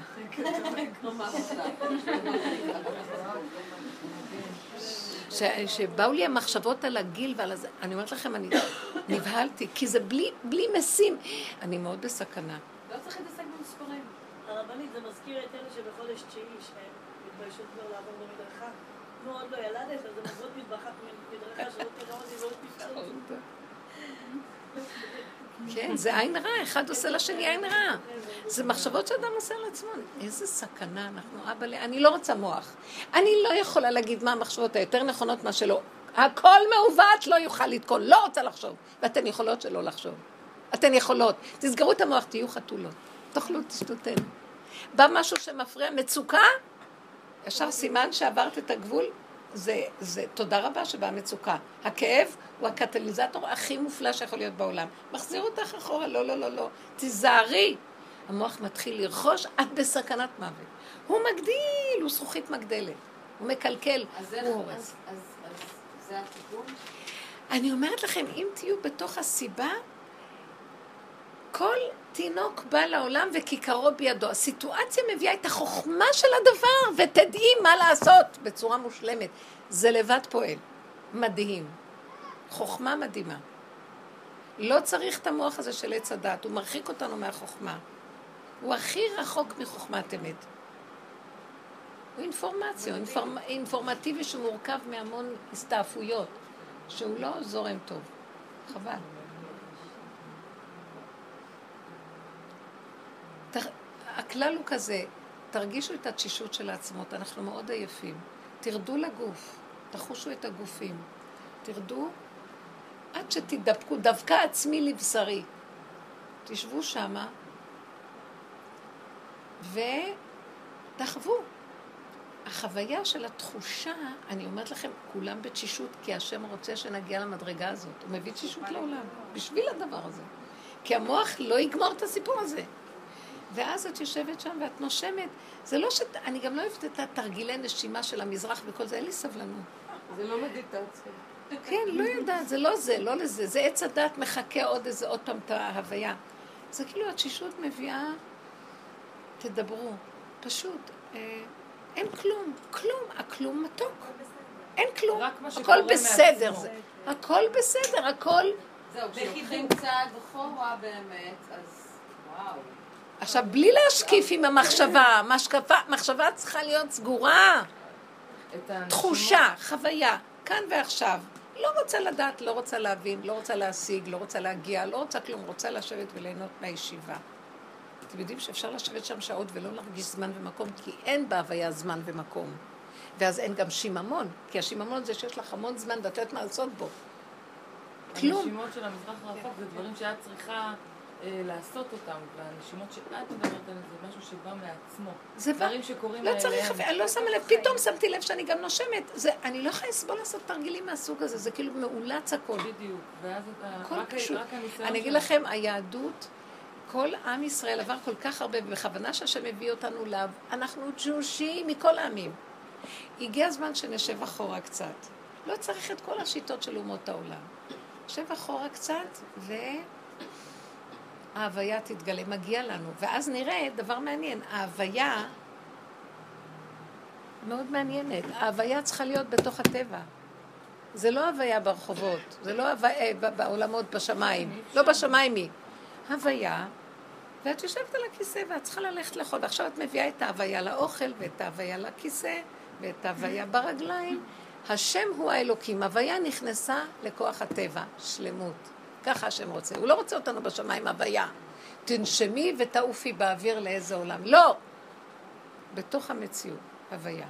ורבי שמעון נעבור, אפילו אני לא רציתי ללכת, זאת שהייתה איתי עורכת דין, בוא נלך להגיד, להגיד מזמור לתודה ברבי שמעון. אמרת לה, טוב, טוב. העצמות, התשושות אמרו, טוב, לוקחים אותי, לוקחים אותי. אני יושבת, אני יושבת, הוויה לא אכפת לה. אז נכנסתי, היה שם, טוב, זאת עכשיו, אה, נשים שם, זה מצחיק, צדקות, תהילים, אה, רבי שמעון וזה. אז אני נכנסת, טוב, צדקה, תראו מה זה חוויה של ההוויה. אז צדקה, תני צדקה. אני מסתכלת, לפעמים אני אומרת צדקה. עוד פעם הם מבקשים. מה היא עושה עם הצדקה? מה היא צריכה עכשיו? גם עוד מעט תבוא גם זאת לבקש, וגם זאת. וזה, לא, כלום, שום מוח. צדקה, צדקה. מישהי דחפה לי סידור, סידור. עכשיו, רוצים שאני אגיע לבפנים? מלא נשים, אמרתי, אין לי כוח להגיע לאף מקום, אכפת לי אם אני אשב מאחורי הברזלים או לפני הברזלים. אני רואה פתאום דוחפים, דוחפים, דוחפים, נדחפתי פנימה. טוב, אני פנימה, אני פנימה. אני עומדת אפילו לדבר, אין לי כוח. אז מה אני אעשה עכשיו? פתאום הוא אומר, אמן, יש מרבה, טוב, אמן, יש מרבה. כמו גולם, מה אכפת לי? מה אכפת לי? אני אומר, אין לי הרגש. כל ההרגשים נגמרו לי. אני אומרת לכם, בהוויה אין הרגשים. יש תשישות ויש... אין רצון? אין רצון, אין כלום. ככה, יש ככה פשוט. יש משהו מדהים ככה, אנשים שסוערים, החיים שלנו סוערים, מבולבלים, מלאים אנרגיות, מלאים, מלאים אנטגוניזם, מלאים סתירות ומה לא. זה חוויה מדהימה. זה חוויה מתקנת על כל החיים האלה. ואז אה, התחיל, התחילה המנחה, אמרתי, טוב, מנחה. מנחה. וראיתי, כשיצאתי, ראיתי את מה שקורה מסביב. הסערה הרגשית של הקדוש, קדושה, וזאת בוכה וזאת צועקת, והם זה... פתאום אמרתי, אני לא יכולה, זה, זה מסעיר אותי, זה גדול עליי.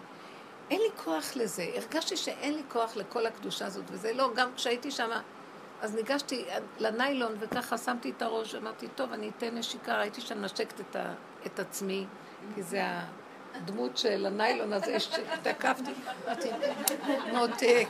כאילו חשבתי לנשק את רבי שמעון, אין, מי זה רבי שמעון, מי זה כלום? מקסימום יכולתי לנשק רק את עצמי, ולא היה שם שום דבר. בסוף יצאתי, אמרתי, כלום אין לך, שום קדושה. המחשבה הזאת התחילה, זה לא היה טוב. נבהלתי ממנה, אמרתי, אין כלום, אין. ככה וזהו. טוב, נסענו, נסענו, נסענו, נסענו, הייתי צריכה להגיע לרחובות מהצפון, אז המנהגת אומרת, בואי תראה, את יודעת, אנחנו נוסעים ליד אה, תל אביב שמה, בואי ניכנס לחוף, נעשה הפסקה, זה כבר נסיעה מאוד ארוכה, הלוך וחזור. זה כבר היה שעת אחר הצהריים, שקיעה. אז אמרתי לה, איפה נלך? הכניסה אותי ליפו, יש שם יפו, אני לא הייתי ביפו, לא יודעת מה זה. נכנסתי ליפו, אה, בתים מאוד ישנים, אבל יש שם איזה קטע של חוף. אה, הכניסה אותי לחוף הזה, ואני רואה, והיה שם איזה בית קפה קטן, וזה נראה שומם פתאום, ופ... לא יודעת איזה מין מבוא כזה. הים מדהים, יפהפה, שמש בשקיעה, בית קפה קטן, רגוע, יושבים, אני מסתכלת, אני יושבת שם, אז אני אומרת, אפילו לא חשבתי, חשבתי, אה, טוב, זה לא כשר, אבל אני רוצה מאוד קפה. אז אמרתי, אבל אני רוצה קפה, ואני לא רוצה לחשוב כלום, אז לא אכפת לי כלום. אני רוצה להזמין קפה, אז uh, אני רואה את המלצר מביא קפה שחור למי שישב לידי, אז אמרתי, אה, זה פתאום הדליק לי קפה שחור, כי אז ראיתי שהשם שומר עליי שאני לא אשתה משהו שאולי אין, אין חלב, לא יודעת מה אין, לא חשוב. הקפה שחור היה נהדר. ראיתי את הסיבה, סידרה לי מה שאני צריכה, והסכמתי, לא היה לי צער שאין לי את הקפה עם החלב. טוב? ואני יושבת, אני רואה שתי נשים, שתי גברים, שתי גברים, שתי נשים. אני רואה שרק גברים לחוד ונשים לחוד. ואני מסתכלת, וגם אני עם הנהגת שתי נשים. ואני אומרת, לא, אפילו המוח לא קפץ ואמר, איזה תמונות יפות, אנשים נינוחים, שקטים. כאילו, לקחו לי את המוח ואני רק רואה את הגופים, את, ה, את הציור של הדבר.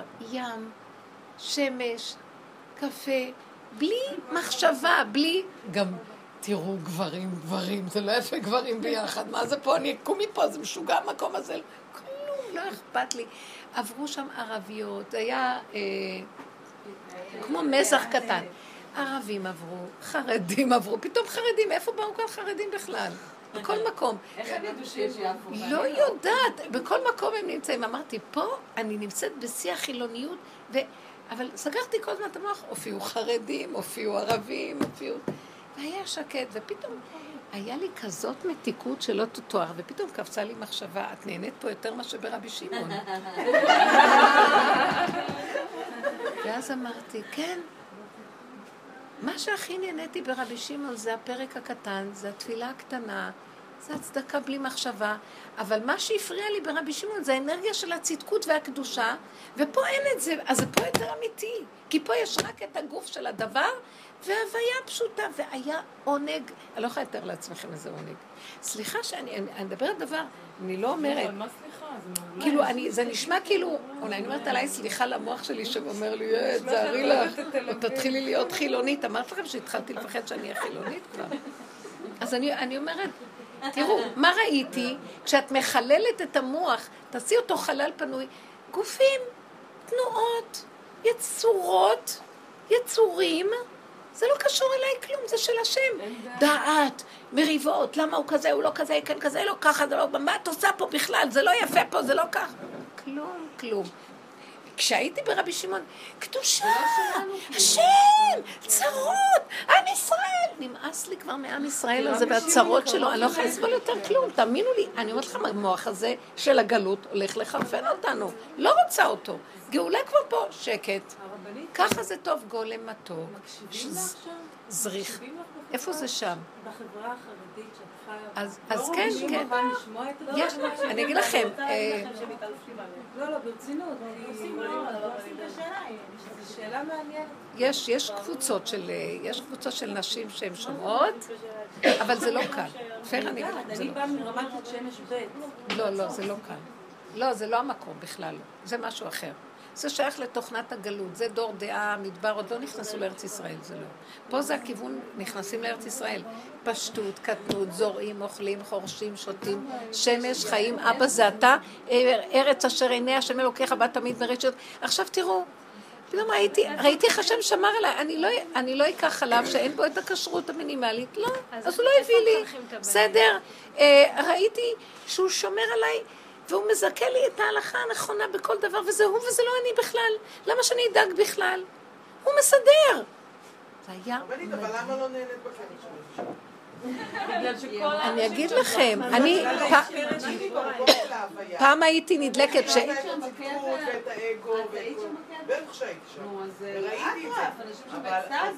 אותם- לא אנשים. שראית ביפו על החוף, בתוכם, הם אותו דבר.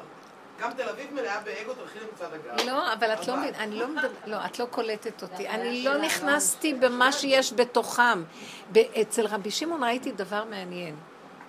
שהמקום הזה לחיובי ולקדושה הוא יותר גרוע מהפשטות של הכלום. מהפשטות של הבן אדם שהוא בעצם... פה, המקום הזה של החיובי והדמיון הרוחני, הוא גונב את הקדוש, את האמת יותר מאשר החילון. אני לא יודעת איך להסביר את זה. ואז אמרתי, די, פסה, לא צריך את זה. אז מה, לא צריך את התורה? לא, צריך את התורה, אבל התורה מתקיימת מעליה. השם מזמן סיבות, הוא שומר עלייך. הוא לא ייתן לך לעבור, אבל אנחנו עם המוח מעמיסים על עצמנו גם דברים שלא חייבים. וכדי להיות צדיקים, כדי זה, ואוי שיביא לנו את זה, וחרדות וזה, ודווקא את אשר אותי בא לי, ודווקא אנחנו מוכשלים. אנחנו מכשילים את עצמנו. לא, כאן זה פשוט. את נשמרת, הכל מסודר. לא נגרע ממני מאומה. התהלכתי שמה, הייתי מחולה, הכל צנוע, יפה, שתיתי את הקפה. לא, לא היה לי מחשבה, זה יותר טוב מזה, זה פחות מזה, זה. המוח לא עבד. והיה לי הנאה מעצם קיום הטבע הפשוט המתוק. אני אגיד לכם את האמת, אני לא נהנית מהחרבאות של בתי הקברות, של הצדיקים. אני לא נהנית. מה אם כן קורה? אני משכנעת עצמי שזה הכי קדוש והכי נכון. ובאמת, המוח יכול לסדר שזה יהיה הכי קדוש והכי מתוק. אני כבר לא רוצה את זה. אני רוצה להיות... אני רוצה לחיות בטבע שיש שם הוויה. זה הגאולה, שתדעו שאמרתי לכם את הדבר הכי גדול. כל הרוחני הזה ייפול, זה מתאים לגלות. והיינו צריכים את זה. כי גם היינו באומות העולם, ואומות העולם מרחפים במלאכיות, והיינו זה לעומת זה. כתוב בפרשת כי תבוא שאנחנו נצא ל... תראו, תסתכלו בקללות, יש שם, יש בחוקותיי בקללות שקראנו פעם שעה קודמת, שזה אה, לרבים וזה ליחיד, שאנחנו נלך לאומות העולם, ועבדת שם עץ ואבן מעשה ידי אדם. כאילו אתה תעבוד אלוהים אחרים ש... ש... ש... ש... אה, שאומות העולם עובדים, אתה, זאת אומרת, רש"י אומר, אנחנו לא נעבוד עבודה זרה, ואנחנו נהיה מושפעים כביכול במילים אחרות מהפסיכולוגיה של אומות העולם. זאת אומרת, שאנחנו מחפשים גובה והצלחות, זה לעומת זה עשה השם, והם רוצים גם גנובה והצלחות ויופי ומלאכיות, זה דמיון רוחני. לא ברעש השם. אתם רואים, הכל פה, כאן ועכשיו. השם הוא פה, הכל פה. הכל פה. כאן, כאן, הילד צריך להיות רגוע. קורה לו משהו? ברגיעות. גם הרגיעות הזאת מגלה את ההוויה, וההוויה מרפאה בשנייה את הכל. הסערה של הטבע, ישר מחשבות, שיטות, אה, עצות, אה, פתרונות. כלום. הלכנו לאיבוד. לא רוצים את זה יותר. לא בשמיים היא ולא מעבר לים ולא בארץ רחוקה. בפיך הוביל ואבך לעשותות. השם הוא האלוקים. ההוויה הזאת בתוך גוף הדבר. כן, בכיסא שם. כבר לא היה אכפת לי איפה אני יושבת. אין כזה דבר מקום טמא וטהור. מלא כל העולם כבודו, זה תלוי אם את מביאה הוויה למקום. עכשיו, state of mind כזה, שאין לך שום מחשבות, שום כלום, ואת יושבת בתשישות של, אבל הכל זה אתה. זה נשימה של, את לא, את מפחדת לזוז שלא תפרי את האיזון הפשוט של הקיום, זה הגילוי שלו. רבותיי, אל תצפו כרגע, בשלב הזה, לשום דבר אחר. אחר כך יהיו עוד דורות. בינתיים בואו נרד מהדמיונות של הריחוף של האורות המדומיינים שאנחנו חיים בהם, שהם באים מהדמיה של עץ הדת. הוא מדמה ויוצר את המציאויות האלה. אז ככה חיו הדורות הקודמים. למה? זה יותר טוב מאשר להיות בתוך הבוט של, של, של בוא נגיד ייאוש, של גלויות וזה. אז זה החזיק את הבני אדם, אבל האמת לא נמצאת שם. זאת האמת הפשוטה. ארץ ישראל היא הכי אמיתית, היא הכי פשוטה. ארץ אשר אני, השם אלוקיך, בת תמיד, מראשית שנה ועד אחרית שנה. זורעים, חורשים, אוכלים, לומדים, מקיימים מצוות. המצוות באים עד אליך, שפע עד אליך, הכל פשוט. עונג פנימי קטן שאתה לא יכול בכלל, אין מילים איך להביע אותו, זה לא סיפוקים וריגושים. זה אמיתיות פשוטה, שהיא בתוך הכלים, בתוך הכלים. אור של הוויה בתוך כלי הטבע. השם הוא האלוקים. פשוט חוויתי מתוק כזה, יצאתי משם ואמרתי, כמה המוח יכול עוד להכות בנו? כל בני אדם באותו רגע נראו לי שווים. לא אכפת לי כבר מי, מי, מישהו, משהו. אמרתי, זה משיח יבוא ללמד אותנו. להפסיק לריב, להפסיק לשנוא, הוא לא עשה לי שום דבר רע. ראיתי אותם הולכים. מה קשור שאני אשנא אותם או לא? כי הם ערבים והם עשו ככה וזה ככה. לא רוצה לדעת, לא רוצה לזכור, לא רוצה להבין כלום. עד שהם לא נגעו בי ולא עשו לי כלום, אין לי שום דין עליהם. כלום, לא צריך גם. ואם אני לא חושב עליהם, גם לא ייגעו בי. דרך אגב, כמחשבה גורמת שהם ייגעו, כי אני חושב עליהם רע. וככה כל הזמן אנחנו בפלונטר לא נורמלי, ונגמרו הכוחות למלחמות האלה, זה עולם מפגר שעץ הדת לא מפסיק לשלוט בו, והוא פשוט הפרעה שכובל אותנו בתוך המיצרים שלו, ולא נותן לנו את הגאולה. והדרך הזאת של ההתבוננות מביאה לתשישות בסוף, נרפה, אין תיקון של המוח הזה, אין תיקון של תוכנת עץ הדעת. מעוות לא יוכל לתקון. פשוט להרפות ולרצות לחיות את הכלום של כאן ועכשיו בפשטות. לא לתת למוח, אל תאמינו למוח, כלום. זה מגיע לדרגות של כלום, ממש כלום. הלוואי ו... זה כי כל רגע זה בורח לנו ואנחנו חושבים, אבל באמת באמת חבל לכם. אל תאמינו לשום מחשבה. תקטעו אותה, כל פעם תקטעו, תחזרו להוויה, תקטעו, תחזרו לעייפות, לתשישות, לחוויה של החתול. אל תוותרו. אפילו שאת מתפקדת, תחזרי, תתפקדי מתוך התשישות, מתוך הרכות, לא מהעצבים. אתם מבינות מה אני אומרת? זה יתחיל להביא את המקום של הגילוי הווייתי. ההוויה היא פשוטה, היא קטנה, היא קטנה, ונקודה אחת קטנה היא עוצמתית. לא צריך יותר כלום. כי בעץ הדת כלום לא מספיק לנו. כמה שלא תעשי עוד ועוד ועוד ועוד, ואדם, אין אדם מת וחצי תאוותו בידו. זה בית משוגעים. כן. היה לי איזה רגע שככה, באמת לקחתי איזה צעד אחורה, והבנתי ש... זה בכלל לא ענייני מה שקורה פה. שמה? זה לא ענייני. איזה יופי. זה לא שלי, זה לא...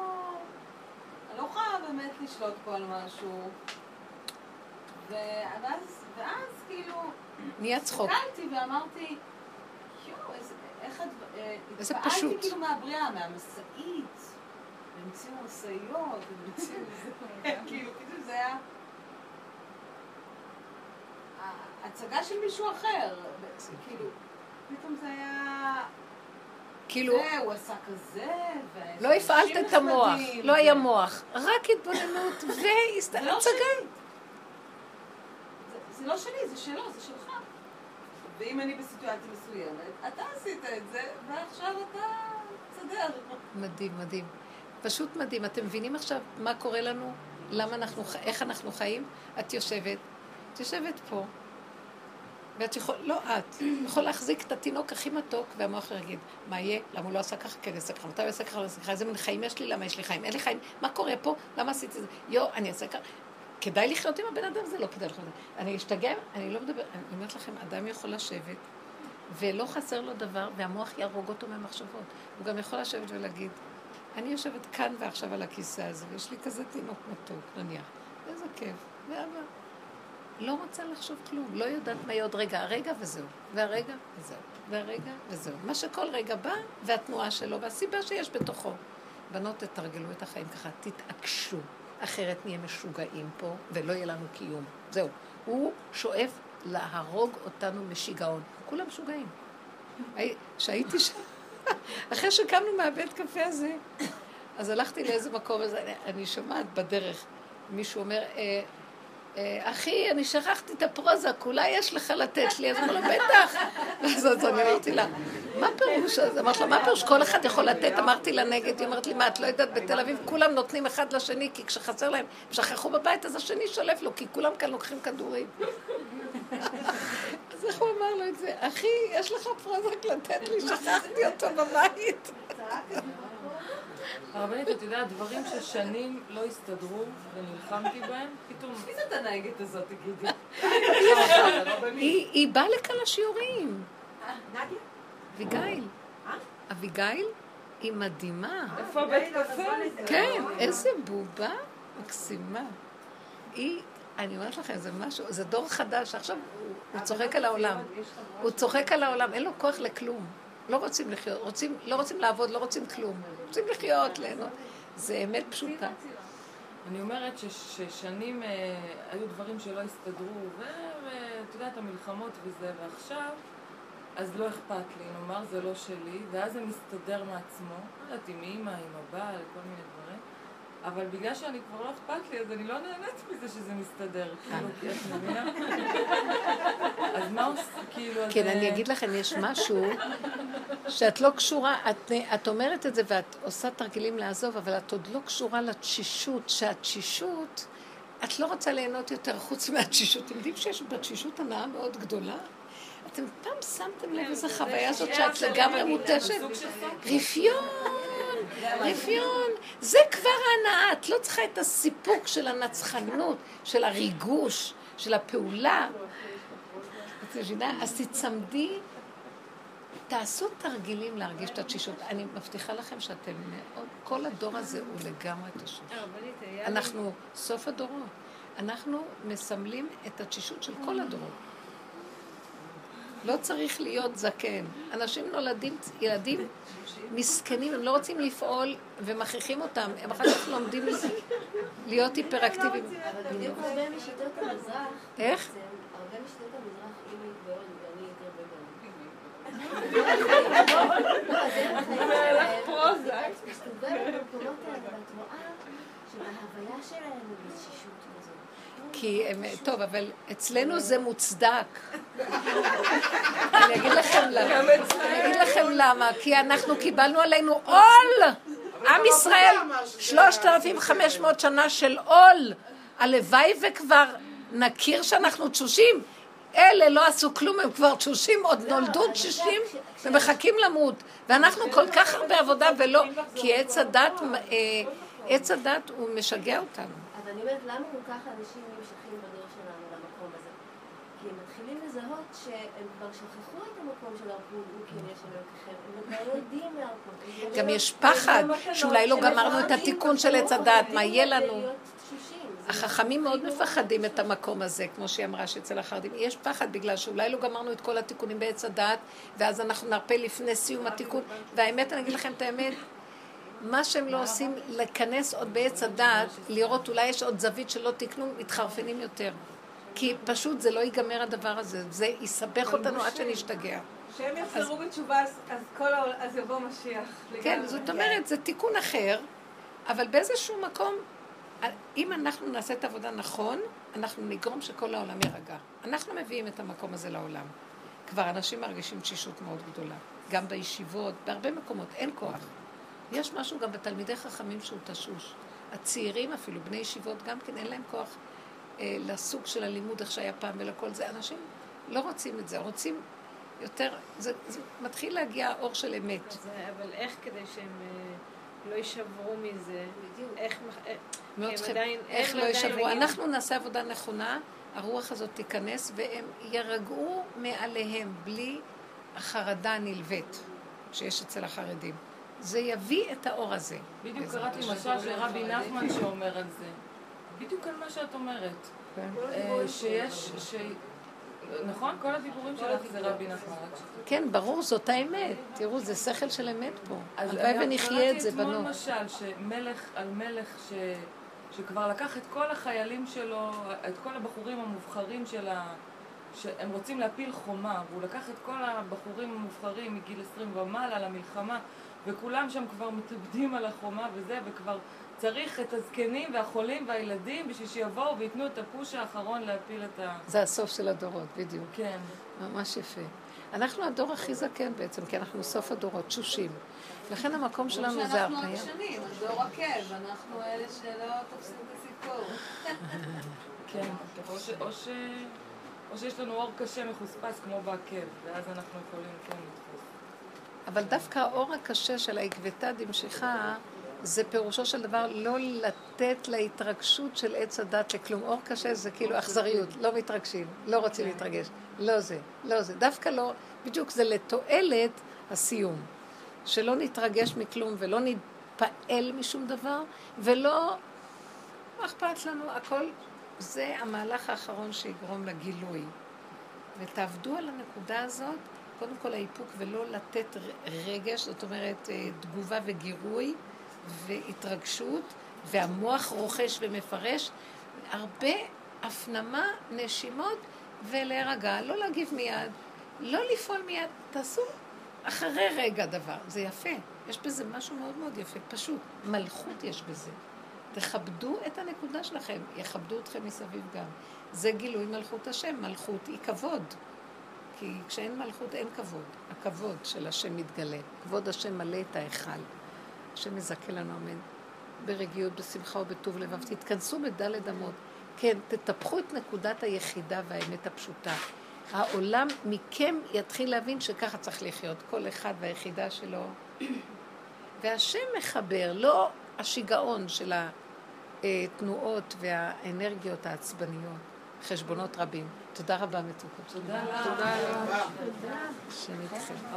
תקשיבו, בנות. אה, נרקמת... אה, לא שבת.